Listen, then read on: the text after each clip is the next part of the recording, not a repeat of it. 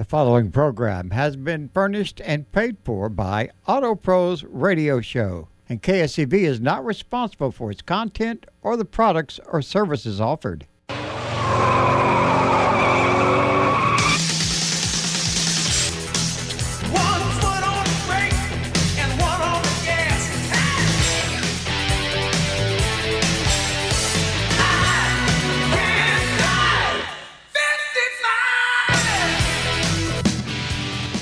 Rolling up the doors, the garage is open, and here we go. The Auto Pros Radio Show. And now, here's Robert, Jody, and Lynn, the Auto Pros. And welcome back to Hour 2 of the Auto Pros Radio Show. I'm Jody Chesser, your diesel dynamo and warranty wizard, along with Miss Lynn Beckwith from Beckwith's Car Care. And our special guest in studio from the BG Corporation is Mr. Dan Butler. Hey, guys. Glad to have you here. And yeah. Mr. Robert Gruener's out taking some well-deserved time off. I hope he's having a blast. I hope so. He went to Italy, so we ought to have some good stories to share. So he's probably still sleeping off the red wine from last night. It could be.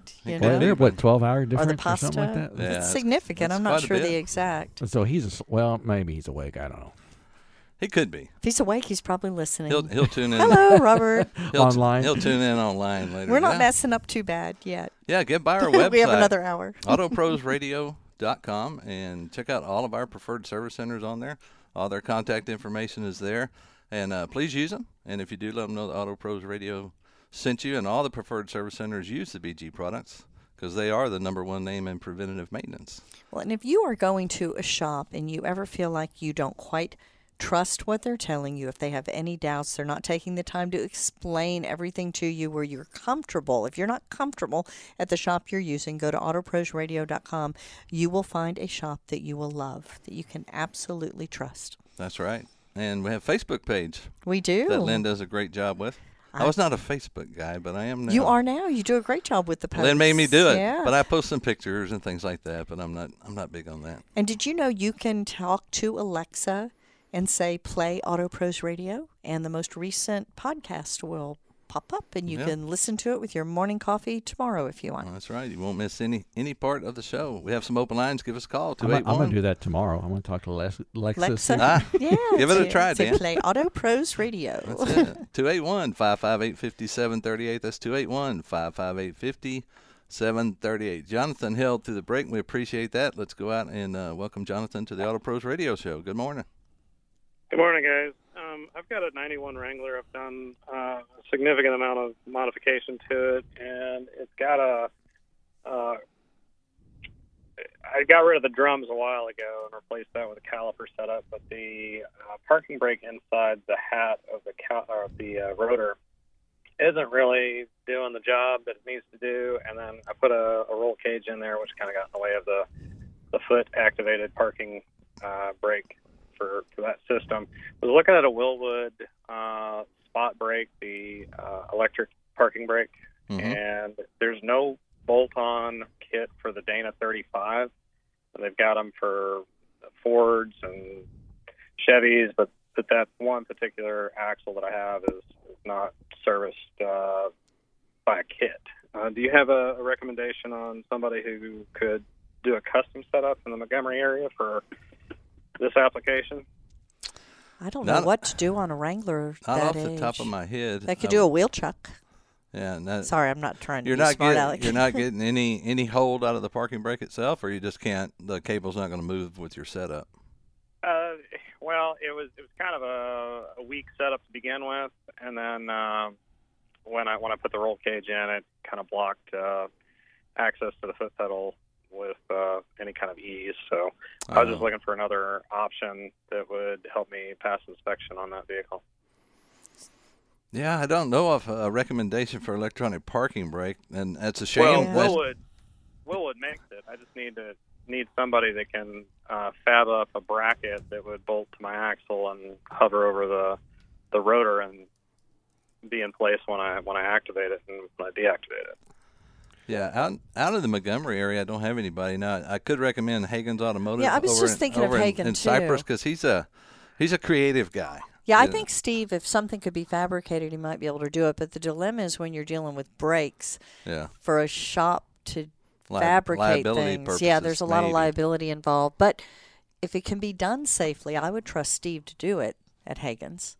Okay. Do you have a phone number for them? We sure do. It is 281-379-1700. He's on Nishaw Drive. It would be worth the call, and if it's not something that he may be capable of doing, he might have a recommendation. Now, Jonathan, okay, can you get to the pedal to push it down? I know it's not blocked, convenient, but... It's blocked by a roll cage. Completely blocked, okay. I would personally build a bracket on the roll cage before I did what you're doing. Yeah, don't mess with the differential. I was going to say maybe fabricate something into a handbrake, you know, that might be able to use instead of go through the electronic process. I've looked at handbrakes, and I'm just kind of at a loss with real estate inside the Jeep. I got you. It's pretty tight as it is, so throwing a handbrake in there is kind of tough. Have you thrown this out to the Jeep Jeep forum and something like that? Yeah, there's bound to be somebody that's done that. I'm kind of in between stock and extremely modified, where people are dumping hundreds of thousands of dollars in their vehicle, and that's kind of not where I'm at. But I'm not stock either, so I'm kind of just in no man's territory. Yeah, the bracket on the roll cage might work if it doesn't come in too close to your standard brake pedal. Well, then again, if you have any kind of a wreck, it's just going to chew on your leg. You just got to be careful with all those things. Yeah, that's true. Yeah. Electric would be the way to go, but I think it's going to be challenging to find someone to build something that's going to stick their neck out for that. I would think finding the brake company, electric brake company, or maybe Dana or somebody that might have some kind of an ad that you can just bolt on. It's just funny that company has, for other rear ends and so forth. It's just not yours. I wonder what the I wonder what the deal is with that. Dana 35 is not a very popularity. Common. Yeah, popularity. Yeah, because you've changed to rear disc brakes and things like that, so I get that. Now, if you found a custom shop or if you talked to Steve, someone may be willing to do this, assuming that this is an off-road only vehicle? No, I'm going for state inspection. He wants state inspection, so he needs to park and brake the whole. Right. Well, give Steve a call, and hopefully he'll be able to help you out, Jonathan. Okay, thanks, guys. All right, we appreciate your call. We have a couple open lines, 281-558-5738. That's 281-558-5738. Who's up? We are going to go out and visit with George. Welcome to Auto Pros Radio, George. Yeah, good morning, folks. How are you doing? Good. How can we help? Thanks for the call.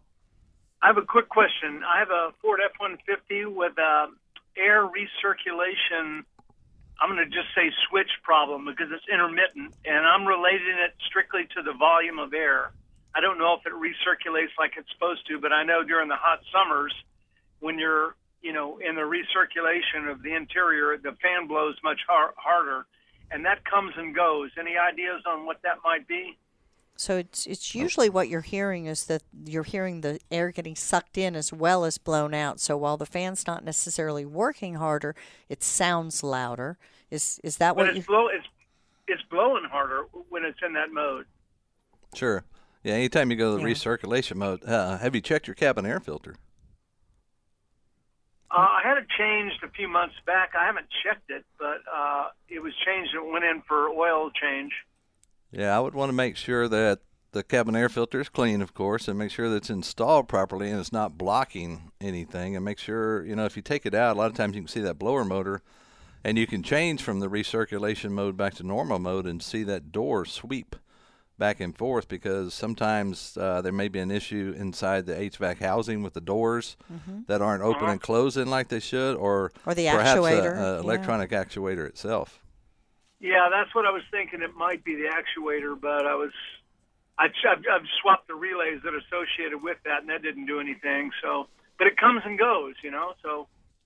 Well, and that's what makes me think something with the HVAC housing or actually the actuator itself, kind of what it sounds like.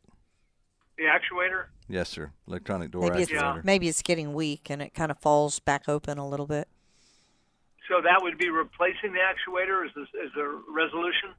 That would be the thing that you'd have to do. So the mode door actuator, if you have a center console or whatever, typically It's about a five hour labor job. It's not easy, but it's not like the 15 hours like some of them that we see on some of the newer Suburbans and so forth. Yeah. So is that actually? It's not a solenoid in there. It's actually a motor that steps through. It's a blend door. Different functions. It's a motor. It's a blend door. You have temperature door actuators, and you have your mode door changes to defrost and back and forth. So there's one for the recirculation mode. And a lot of times, if you've ever changed a battery or something, they'll lose their calibration, and you can put a scan tool on there and try to reset those. Being yours is intermittent, I don't think that's really going to solve your problem, but if you take it to a good shop, you're in the Southwest A-Leaf area, probably David's Auto Central in Stafford would be the place to go, and let them take a look at it for you. Yeah. All right, guys. Well, I thought about you the other day, and then I turned on the radio this morning, and there you are, and I thought, hey, perfect time to ask a question. So there you go. We appreciate your call. All right. Good luck, guys. Thank you, George. All right. 281-558-5738. That's 281-558-5738. Let's run out to Katie and welcome Richard to the Auto Pros Radio Show. Hello, Richard. Hello. Thanks for taking my call. Thank you, sir. How can we help?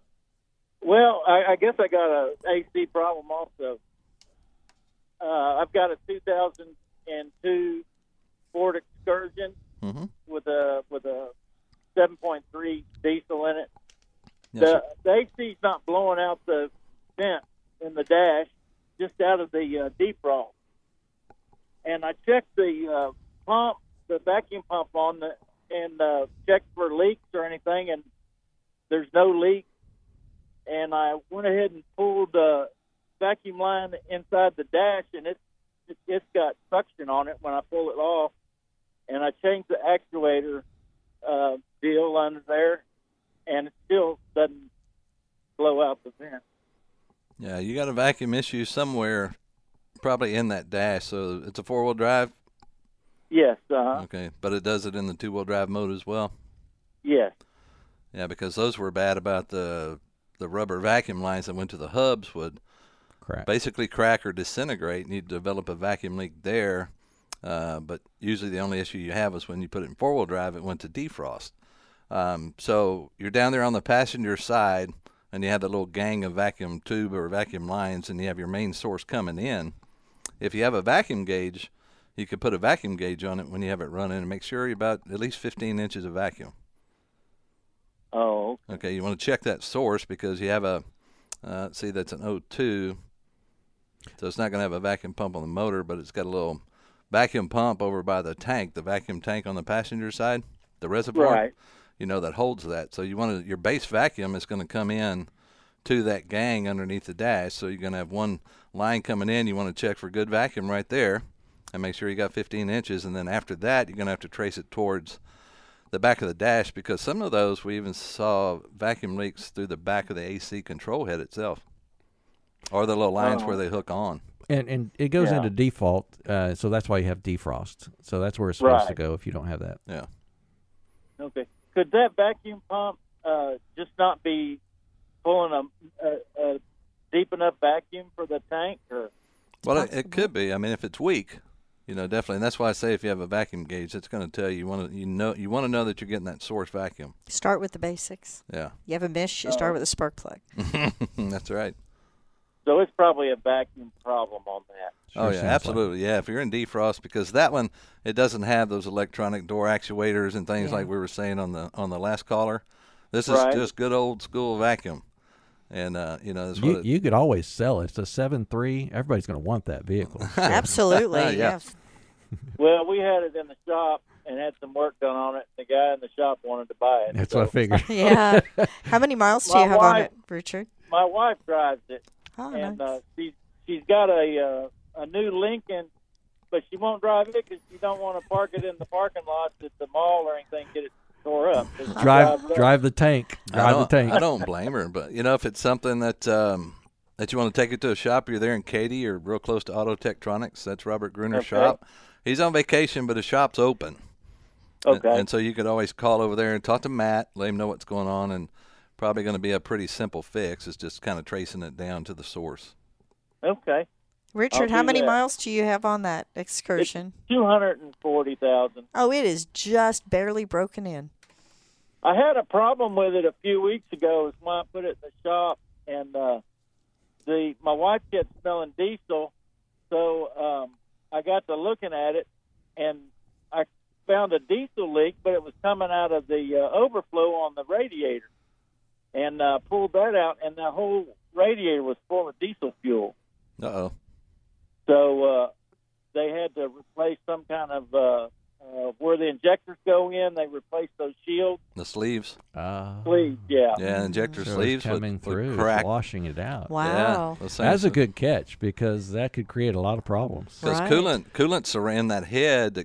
It surrounds everything to keep it cool, and the sleeve is what seals it away from the coolant, and they would get a hairline crack in those. Yep. And kind of that year model was the ones that I used to see. And, yeah, you could you'd have to pull the injectors out. You couldn't really isolate. You just have to take them out. But when you did remove the injector, then you would find the O-rings and everything were deteriorated, and you knew which one it was. So it's always, at least if you find it there, it's a good idea to do them all on that one side anyway. Yep. It's like tennis shoes. Well, they said that just do all 8 of them. Yeah, so that's smart. Go ahead and do it. Yeah. Oh, yeah, it's a good idea, because you don't want to have that problem again. No. Good catch, Richard. Well, all right. I appreciate the info. All right, Richard. Thanks for your call. Thank you. All right, we have to back out of here and take a short break. We do have some open lines. Give us a call, 281-558-5738. That's 281-558-5738. Get your BG questions in. We'll be right back.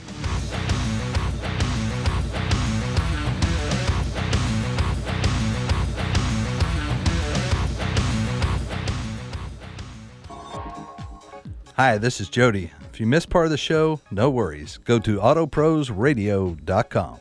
If you need some repairs or general maintenance performed to keep your vehicle safely on the road, click on the preferred automotive shops and find a repair shop in your area recommended by Robert, Jody, and Lynn, the Auto Pros. Have a car question during the week? Send us an email at info@autoprosradio.com. And remember to tell your friends about the Auto Pros Radio Show every Saturday, 10 to noon, here on AM 700 KSEV.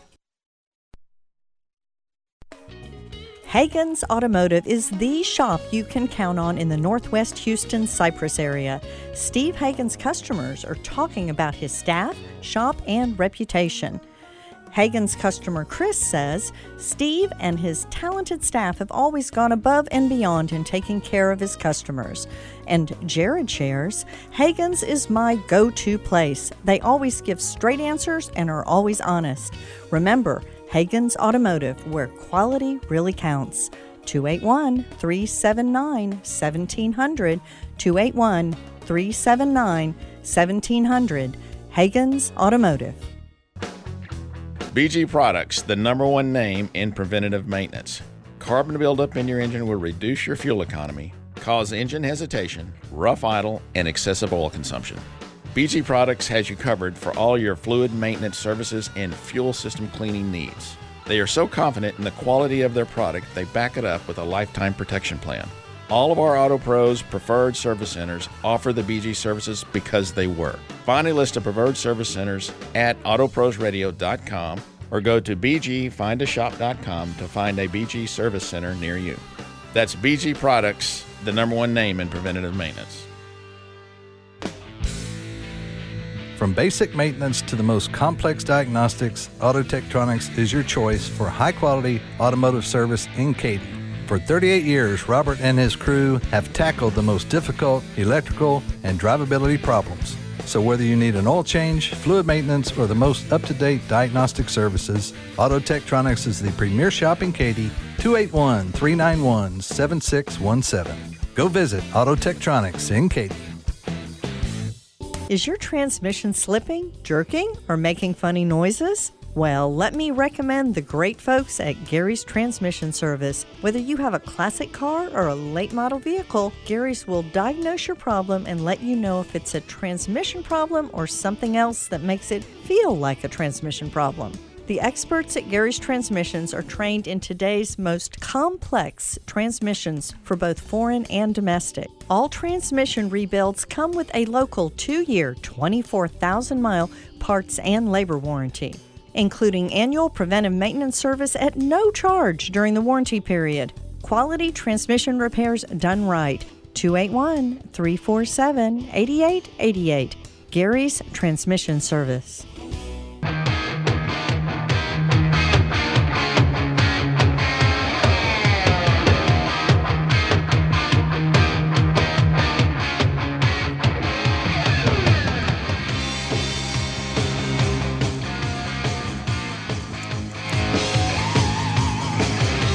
Welcome back to Auto Pros Radio here on AM 700 KSEV, the voice of Texas. And our good buddy, Robert Gruener, who is off on vacation today. That's right. All week, is actually listening. So very nice. We have an Italian listener. From Italy. Yeah, yeah. So he was suggesting that M2K Motorsports might be a fabricator in Katy. For the Jeep Wrangler that called? For the Jeep Wrangler might be your good source, so I hope that you're still listening with the Jeep Wrangler. Yeah. What was the name of that? Jonathan. Jonathan. Jonathan. Make sure Jonathan on his 91 Wrangler. Yeah, M2K Motorsports, and they're a fabrication company out in Katy. Oh, very nice. And he's corrected me on the time change between Houston and Italy. It's actually 6:18 in the evening. Ah, okay. So it's time to start drinking more red wine or vodka or, you know, whatever. Whatever you like there. It's in 5 o'clock somewhere, right? That's exactly right. Oh. Well, I'm glad Robert's listening. Yeah. I'm glad he's having fun. But we miss you, Robert, but you're supposed to be out there having fun. That's right. So. But we're here to help you out with your car questions, car problems, and we have Dan Butler from BG in the house. So I'm here. If you have a question about the BG products, give us a call, 281-558-5738. That's 281-558-5738. Who held on there, Miss Lynn? We're going to go out to Seabrook and Mark. Welcome to Auto Pros Radio. Hey, good morning, guys. How y'all? Doing well. Thanks. How can we help? Well, I have a 1988 Firebird, and it's been running great, and then about within the last week it's starting to do this intermittent thing where, and it's got the small V8, okay, it's got the little 5-liter, and long story short, it'll run fine, and then suddenly it's like I drop a cylinder and it, you know, feels underpowered, and then it'll kick back in, and then it'll kick back off and get herky jerky, and I'm trying to figure out where's my best starting point. I don't know if it's a fuel injector or if it's something with a tune-up. I don't know. But like I said, it starts, it runs good, but when it's running, like I said, it's running on 7 of the 8 cylinders, and suddenly the one that's not working kicks in, and then it runs fine for a while, then it drops in and out. Now, does this do it at idle or more so when you're driving down the road?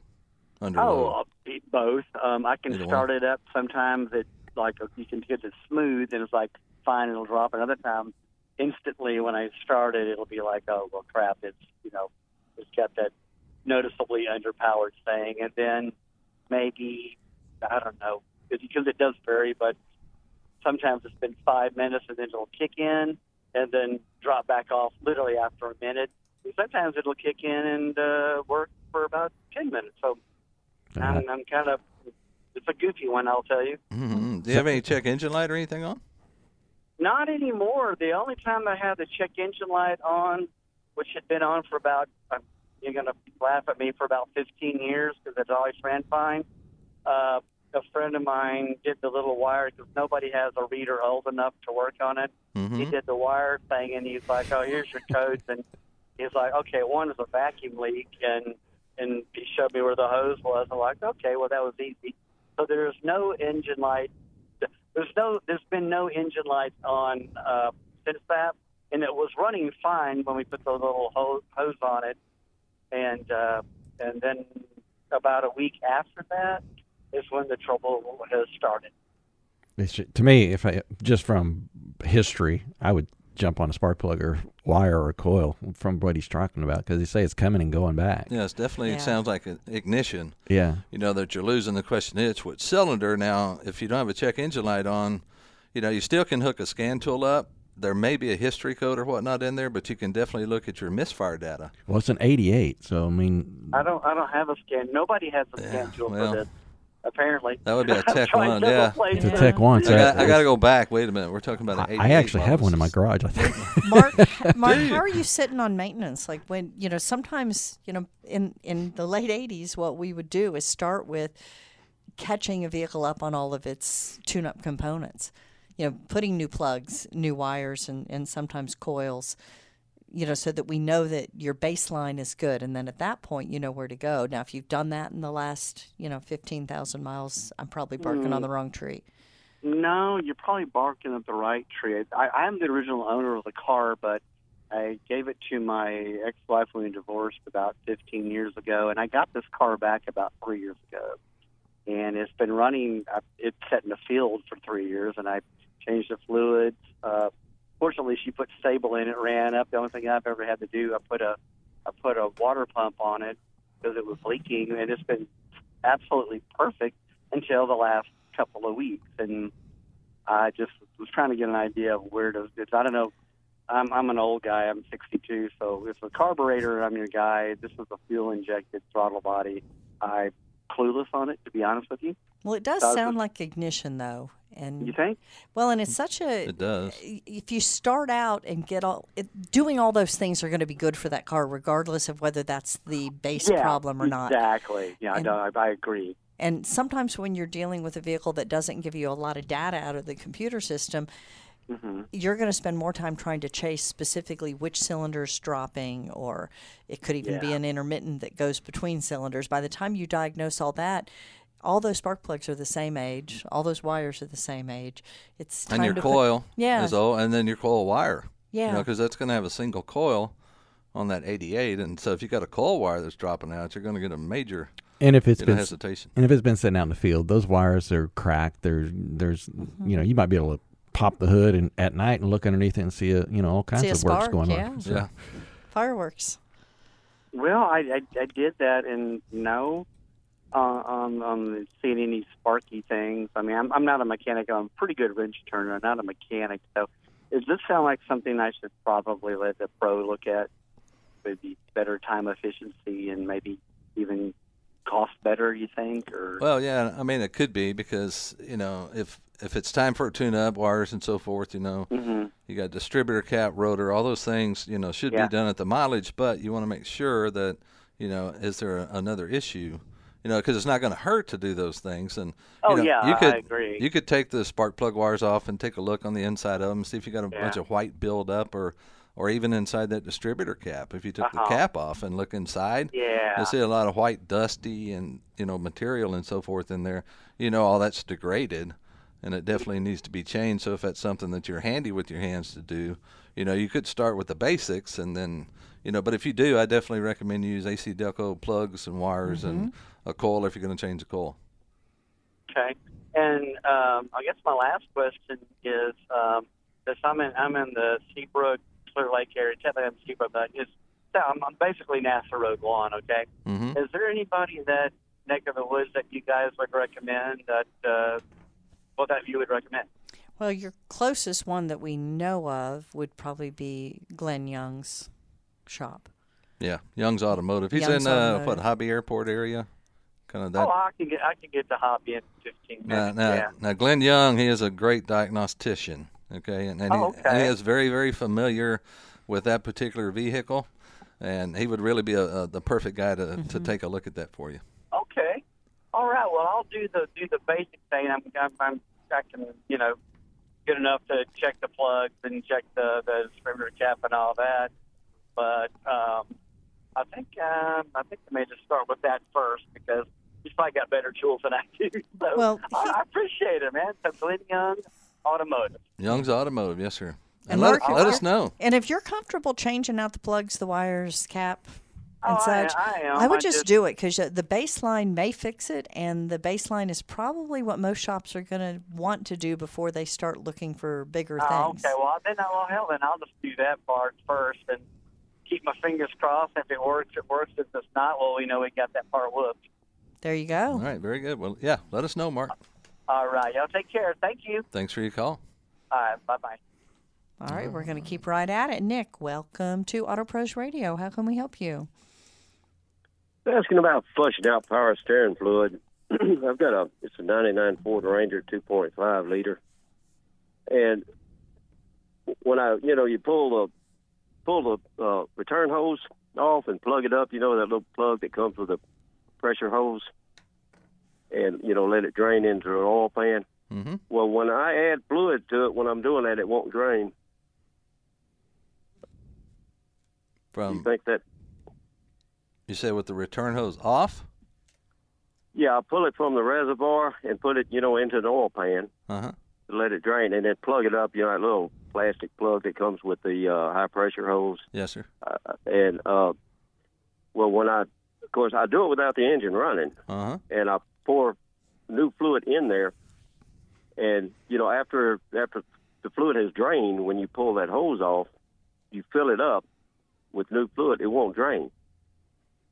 So you fill it up with fluid, and then you take the plug off the bottom there, and it won't drain at all?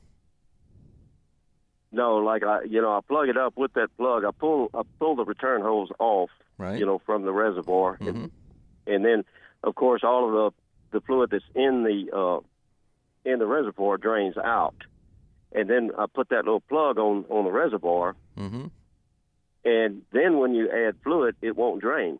It's probably a vacuum at that point if the reservoir's plugged. No. So the hoses, you pull the hose off, and it drains out because it's what's inside, right? Mm-hmm. And then when you pour more into the reservoir, nothing comes out. No, it will not drain. If you just keep pouring fluid in there, it'll overflow. You have some kind of a restriction or something. Unless there's a check valve in there, that when that fluid drops out or drains out when you pull that return line off, and then if there's a check valve down inside there that closes, that would be the only thing. So what I would probably do is when you put power steering fluid back in there and you take that cap off, get a little small screwdriver and kind of go up inside the little nipple on that reservoir and gently push up and see if you feel like a valve. And if you do, and it opens up and then drains the fluid. That's the only thing I can think of. Mm-hmm. Well, how do you normally flush up steering fluid out? Yeah, BG has a great machine and process that they use. Right, we don't disconnect anything. We're cleaning it and flushing the system using a special tool from the reservoir, and so we don't disconnect anything. So I'm familiar with what you're talking about there, but it's there's something that's either rolling over there and blocking it, or even a check valve. I mean, I don't know how it would flow out in the first place with a check valve. So I just don't know. Well, if it lets it, when it's got fluid in it and it's, in the open position, but once it goes dry, it closes. It's the only thing I could think of. Yeah. You wouldn't think that the high-pressure hose would be plugged up or anything, do you? No, you wouldn't have any issue with that. Which engine do you have in there? 2.5. Yeah, I've never experienced that, but I've never done it that way. Because we've always done it using the BG machine, process. Right. Did you replace anything else, or are you just saying you just pulled that hose off and the fluid came out? Just pull the hose off because I'm about the pump is no good. It's making all kind of noise. You can't hardly steer it. I mean, you just can't hardly steer it. It's just it's running. So I was going to get another pump, but I wanted to flush all that. The fluid is filthy.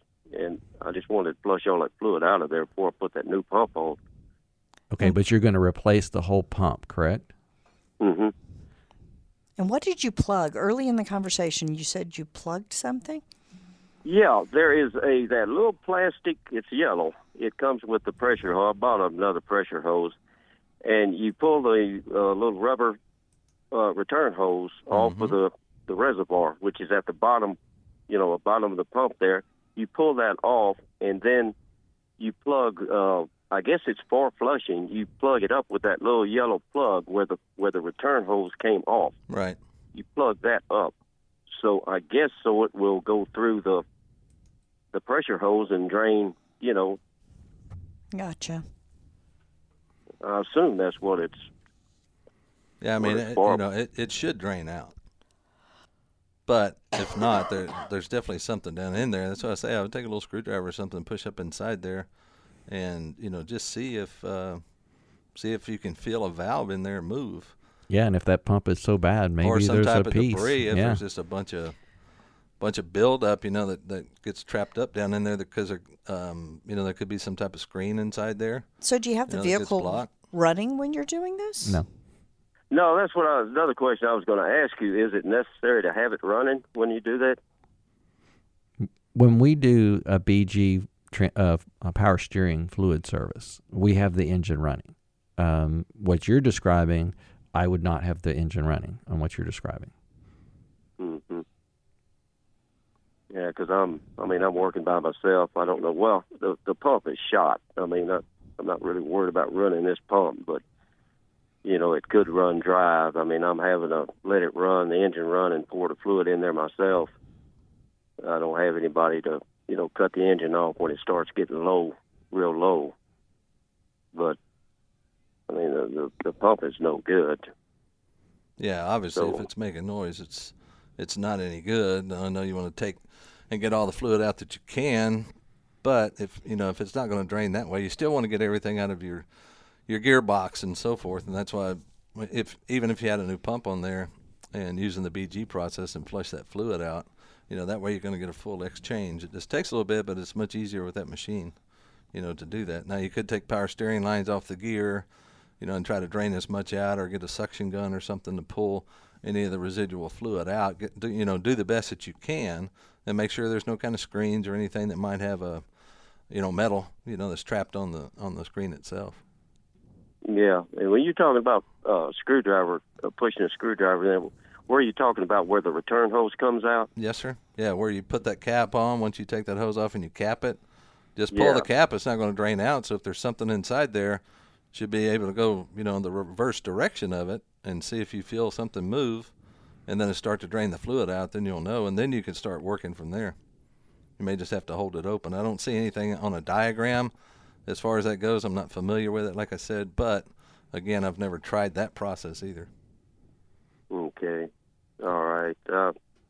Okay, Dan. Well, thank you for your help. And I was going to mention, too, you were talking about Hercules tires. There's a old tire shop in the Heights area, mm-hmm. directly across 24th Street from HEB. That was there a long time before HEB was there. And they sell Hercules tires. Do they? Yeah, there's. I know. I don't think Discount Tire and those folks sell them, but there's a number of tire shops in the area that sell them, and it's a good quality tire. Yeah, well, they sure do. They sell new and used tires. They've been there for as long as I can remember. That's their main brand is Hercules. Great lead, Nick. Thank you. Okay, well, thank you very much. All right, we appreciate your call. Let us know how you come out on that one. I'm curious. All right, I'll do it. All right. Thank you. Back out of here and take a short break. Ike out in Willis and Greg in Atlanta and Bob, you folks hang on. You're listening to Auto Pros Radio Show on AM 700, KSEV, the voice of Texas. We'll be right back.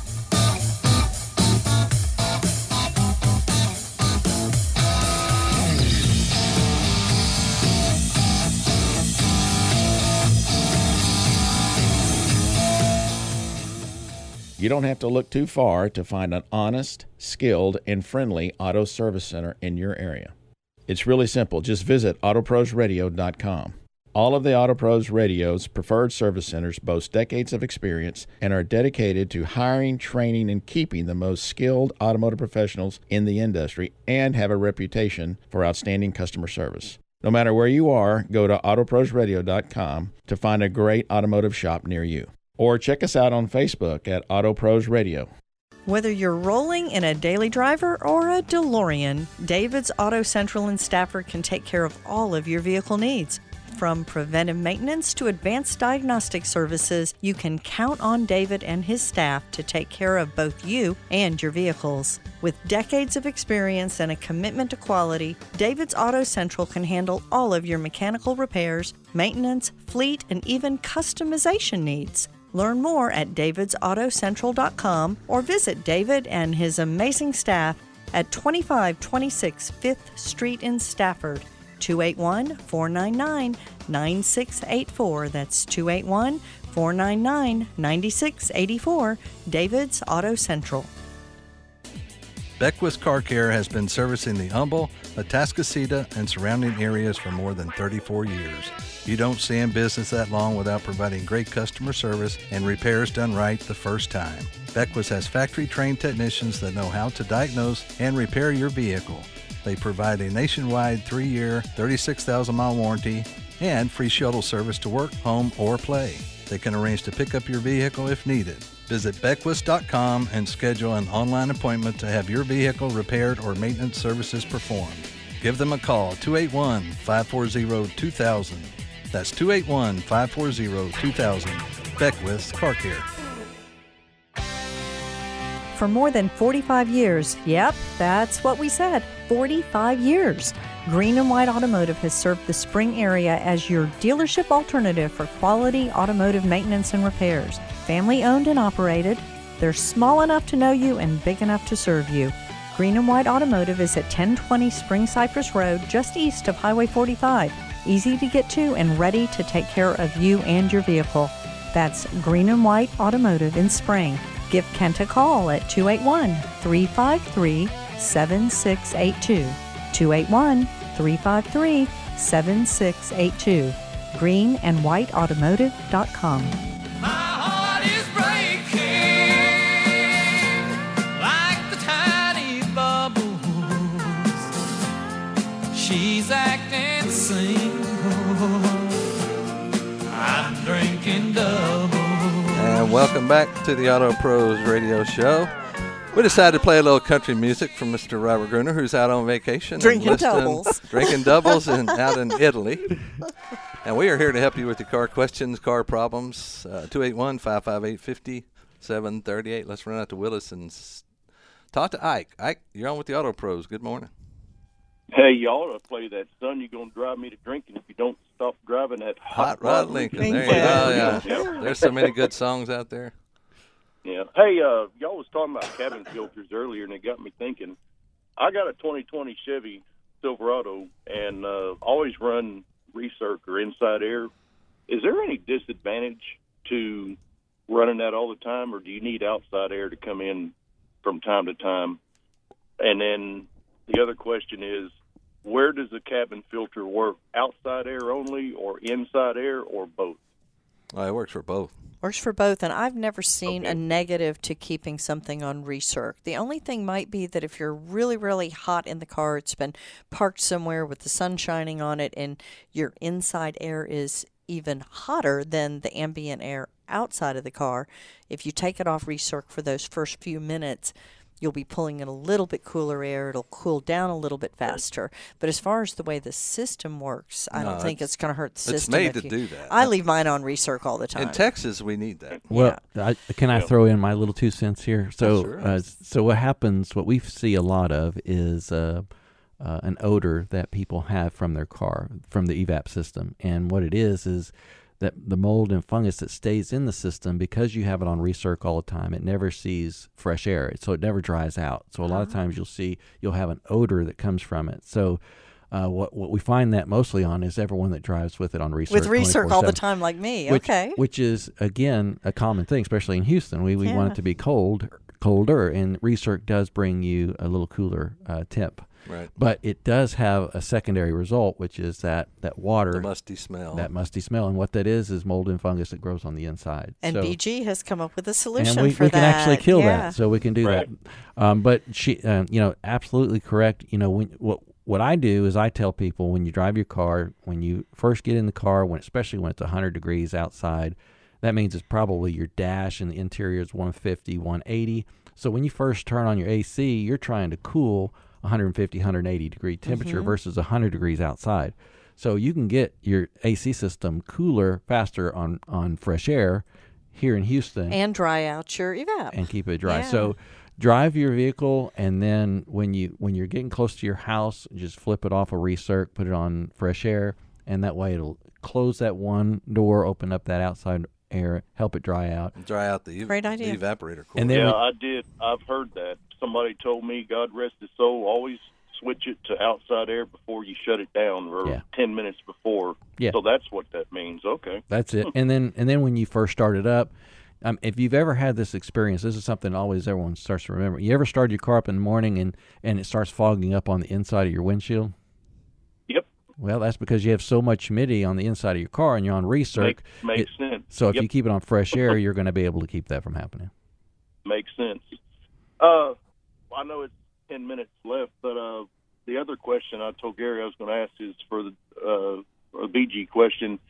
Can you explain to me and maybe a lot of everybody else listening what exactly that upper GDI air does? Because I do it all the time, but the gentleman that I get it done from, you know, explained it, but maybe I was short on time, didn't comprehend everything. But can you explain how that, what they do and what it does? Well, on the upper GDI intake cleaning in like every, 12,000 to 15,000 miles? Right. We recommend a gasoline direct fuel injected engine service to be done every 15,000, just like our regular port fuel injected service every 15. But on a GDI, what happens on many of them out there, the valves still have an oily gas that sits and sticks on valves, especially the intake valve. And what it does is it builds up, builds up, builds up. You also have some EGR that comes through, recirculates, and that builds up on the valve. And because the gas is being sprayed on the backside of the valve, right? No, because it's not. On your GDI, most of them, it's sprayed directly into the cylinder. See, that was the thing. Okay. Before, we could keep it from happening with port fuel injected. You know, you can add cleaners and fuel and stuff, and that would help keep the valve cleaner. Now we move the injector into the cylinder, and it doesn't do that. Now, there are a lot of newer GDI engines that what we call a dual fuel, for not the proper word, but it actually has a port fuel injected injector in line like it used to, and a GDI injector, and they both work at different times.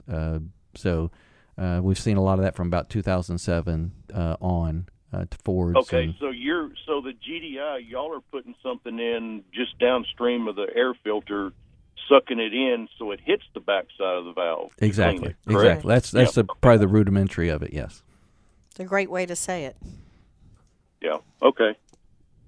And that keeps the carbon off the intake valve, so you get better airflow, which gives you better fuel combustion and, you know, stability. Exactly. Right? Just like you said, we're talking about a compressor, an engine, it's just basically a compressor. So air in, air out. So if we have any restrictions, let's say we have carbon built up on that valve, we're not pulling in as much air as we normally would.